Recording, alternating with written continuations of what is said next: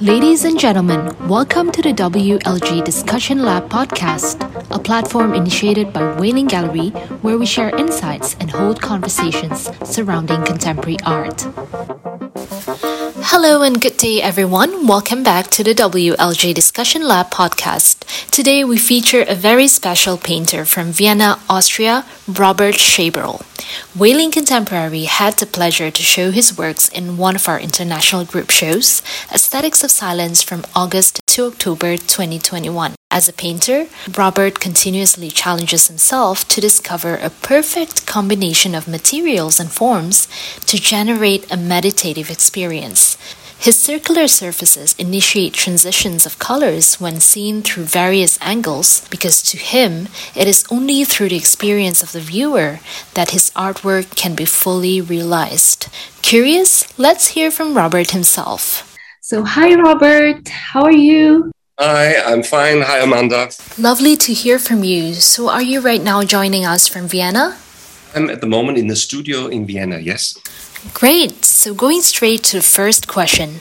As a painter, Robert, you are especially known for your technique of layering colors. So, how did you first discover this special method and what made you adopt this process, this very unique process?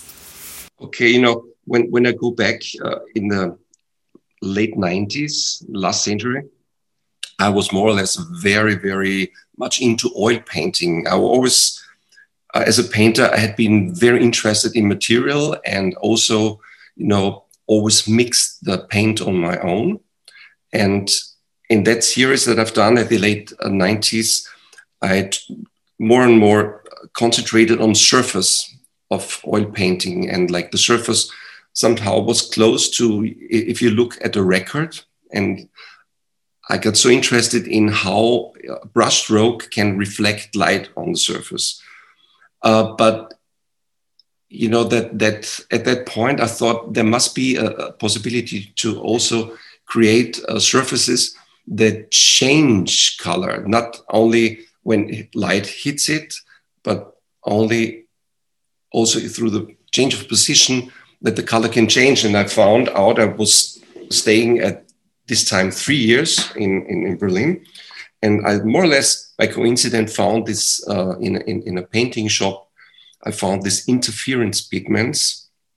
Uh, that are pigments, they have no color on their own, but they have the ability of splitting up light when it hits the pigment. So it's like a microprisma that is made in a way that, you know, like, for example, um, blue uh, pigment uh, reflects blue light, but the pigment color is more or less beige or white.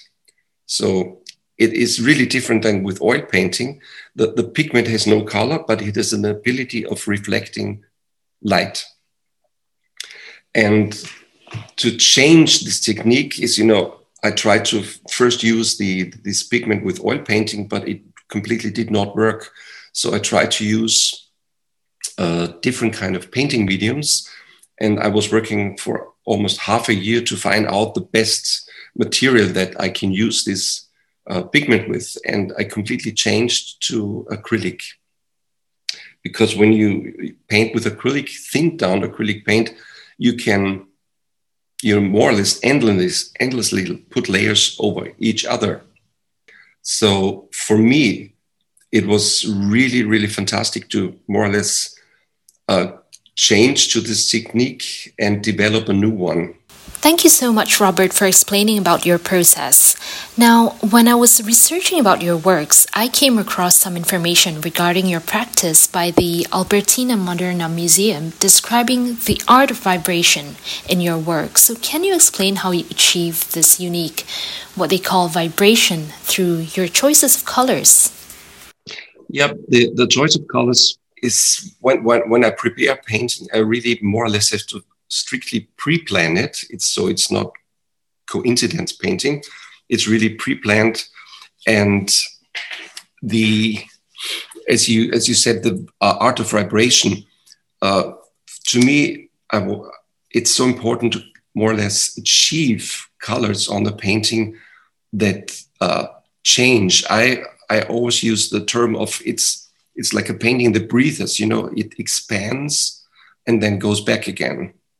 So sometimes I, I create these colorings, and when you shift as a, as a, as a viewer, you go to the side, this coloring expands. So it's not something static, it is always uh, something that moves. So also the painting, the surface, and the appearance uh, has to move. It's vivid, and it's not, you know, just the same from wherever you look at it.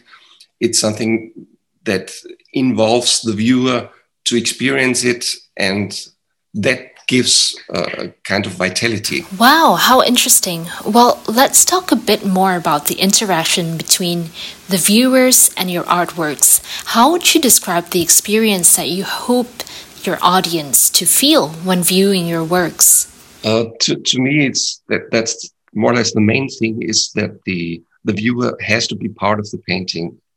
The viewer has to move, and you know for me, it's the, the most precious thing if I see viewers in front of the pieces and they are captured by the painting and want to explore it. So they go there, look closely, then they see something different than they have seen before from a distance. So they, they move away again. And it's this active process uh, that, that to me uh, is the most rewarding thing to see. And as you mentioned, like the uh, painting that it was now shown in the Albertina Modern. I sometimes went there, just sat on the side and just watched, just watched uh, how people that have not seen my work before they interact with it. And this is really, you know, it's it's a lot of fun. I love it. And if you don't do that, if you don't, uh, if you are not active in in in you know get this kind of perception and see see the painting, then you only see just one slot of it, one part. It's not like a photo that more or less from all sides look the same. It's it's it's a painting, not just one. It's always hundreds of different paintings where you depending on where you are and where you stand. Thank you, Robert. How unique it is that your paintings evolve as viewers move around them. And talking about evolving, how do you think you have developed as a painter throughout the years? Of course, we see a very clear consistency in your work in which you always emphasize on the form of a circle and also the layering of pigments. But perhaps you have experimented with them differently over the years from one series to another. Can you tell us a bit about this uh, evolution? Look, looking back, you know, it's to me always uh, it's a fascinating thing to create colors that that do not exist in real life.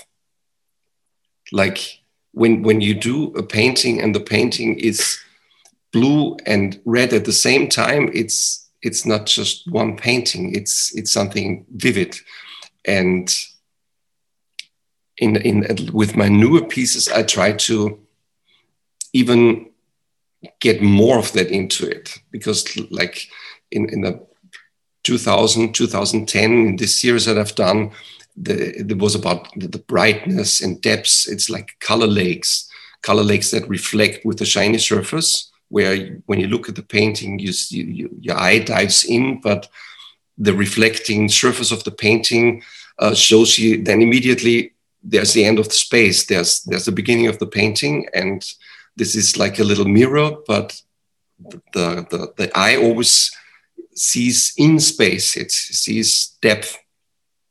And with the new ones with the new series i do it's it's also this kind of three thing i love it when the painting get, reaches out in space when you move in front of it. The, the painting does does not really look flat you know, people ask me sometimes, is it really flat? And I say, go to the side and see it. Then you see it's a normal canvas painting. But if you move, then you always think it shifts out or goes in. And this is what is, yeah, what's really, it's a big turn on for me now. And I'm very concentrated on that in, in, a, in a recent series. All right, now going back to the exhibition, Aesthetics of Silence was named and curated in response to Susan Sontag's essay and her concept of silence.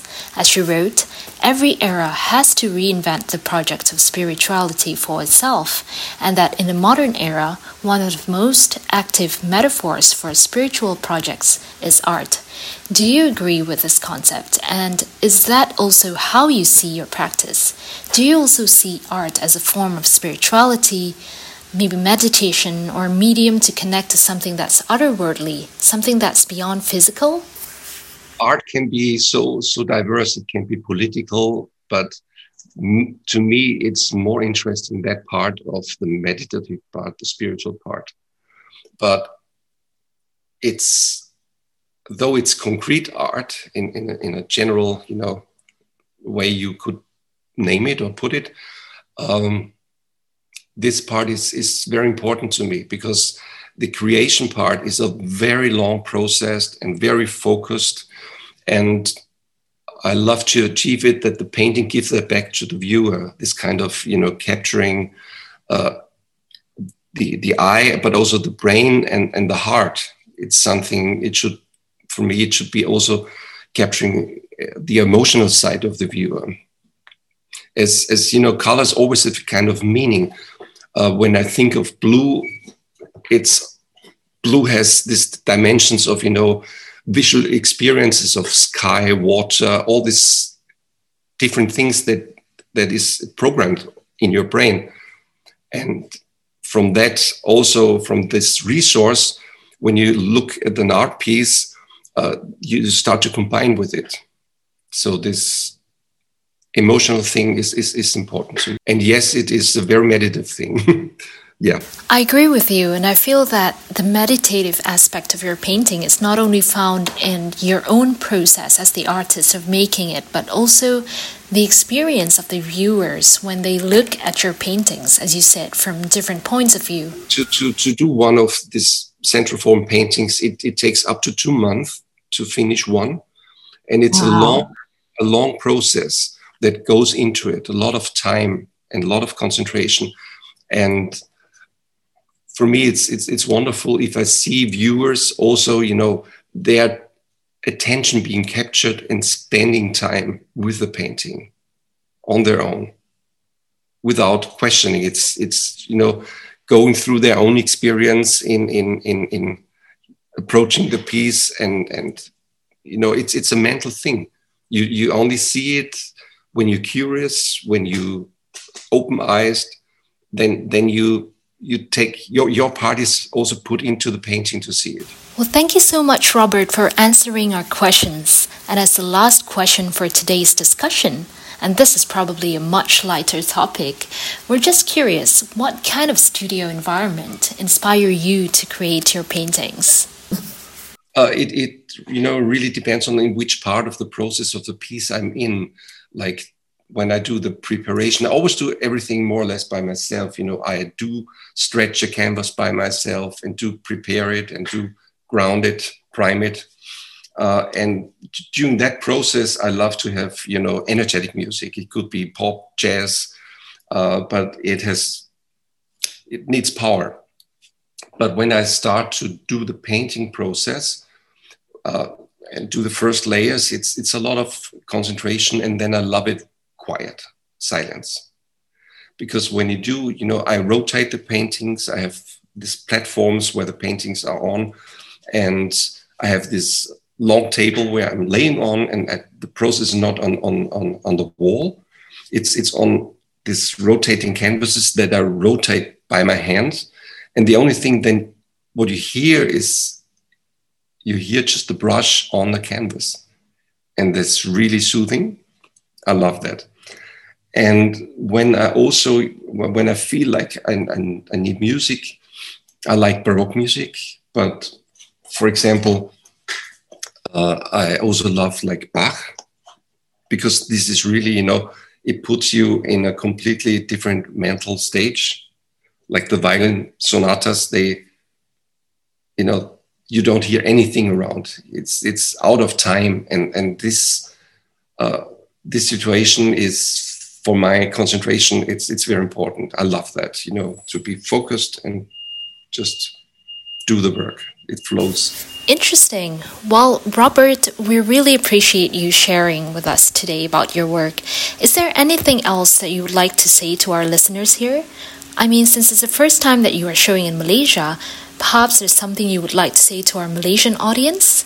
For the viewers that don't have a chance to come to see the show, uh, they could also see some videos that I've done on, you know, how videos in the studio of my paintings to give, you know, to give more or less an idea how they change. And the videos can all be found on my uh, YouTube channel. It's Robert Schaberl YouTube. And if you like, you know, you can add that. So viewers can also see it in in a kind of movement without being there.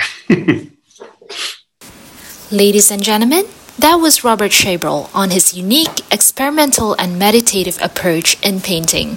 Thank you again, Robert, for joining us today, and take care. Thank you to the listeners for your time to listen us, and thank you, Amanda, for the time and all the great questions. Thank you. Bye bye. Thank you for listening to our podcast. On our next episodes, we will be sharing more topics related to art and collecting.